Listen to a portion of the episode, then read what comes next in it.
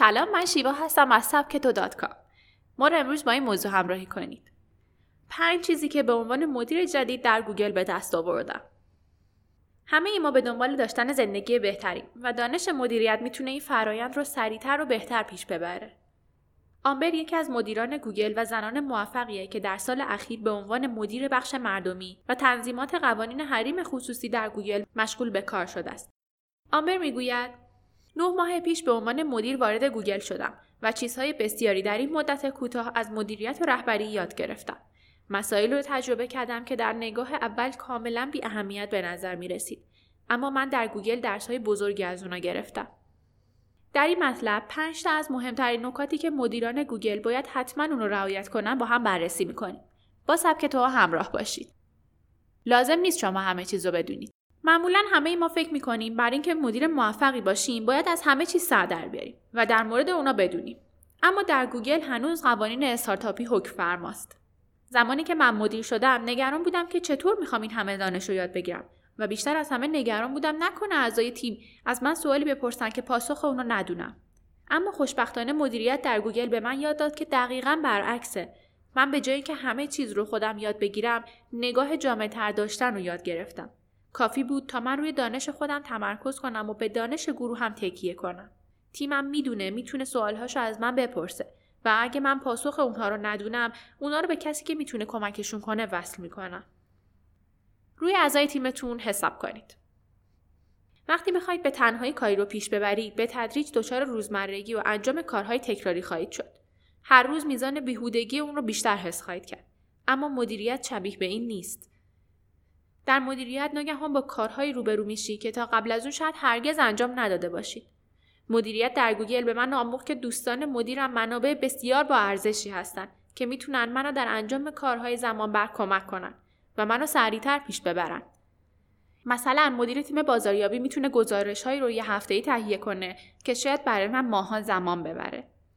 زن بودن در یک صنعت مردانه کمک بسیاری به من کرده. گاهی منو مجبور می‌کرد تا چیزهایی رو که وجود دارن من از اول بسازم و این باعث شد تا اعتقاد من به چیزی واقعی نیست مگر اینکه خودم اون رو ساخته باشم تقویت بشه. با مرور به گذشته به زمانی می‌رسم که تازه مدیریت در گوگل رو آغاز کرده بودم. روش های استخدام با سوال های مسخره فرم ها با استراتژی متفاوت بود و من به دنبال افرادی بودم که بتونن کار درست رو انجام بدن. کمتر حرف بزنید، بیشتر گوش بدید. بعد از اینکه به سمت مدیریت می رسید، ابتدا انتظار دارید که دیگران وقت بیشتری برای گوش کردن به حرفاتون بذارن. اما تجربیات من نشون میده که بهترین نتایج زمانی به دست میان که دقیقا برعکس این موضوع رفتار کنید. من خودم یاد گرفتم تا جای ممکن زمان بیشتری برای شنیدن حرفای اعضای تیمم صرف کنم و تا جایی که می‌تونم به اونها مشاوره بدم. در طول آموزش گوگل برای مدیران جدید مفهوم چطور یک مربی تاثیرگذار باشیم به عنوان تصویر کلی به ما آموزش داده شد. مثلا به ما می‌گفتن که باید به افرادی که تو مربیشون هستی اجازه بدی تا جواب سوالهاشون رو خودشون کشف کنن. که البته این موضوع نیاز به تقویت توانایی صحبت کردن و خوب پوش کردن داره. و باید در مقابل وسوسه قوی که به برخی بگید دقیقا باید چه کاری انجام بدن مقاومت کنی.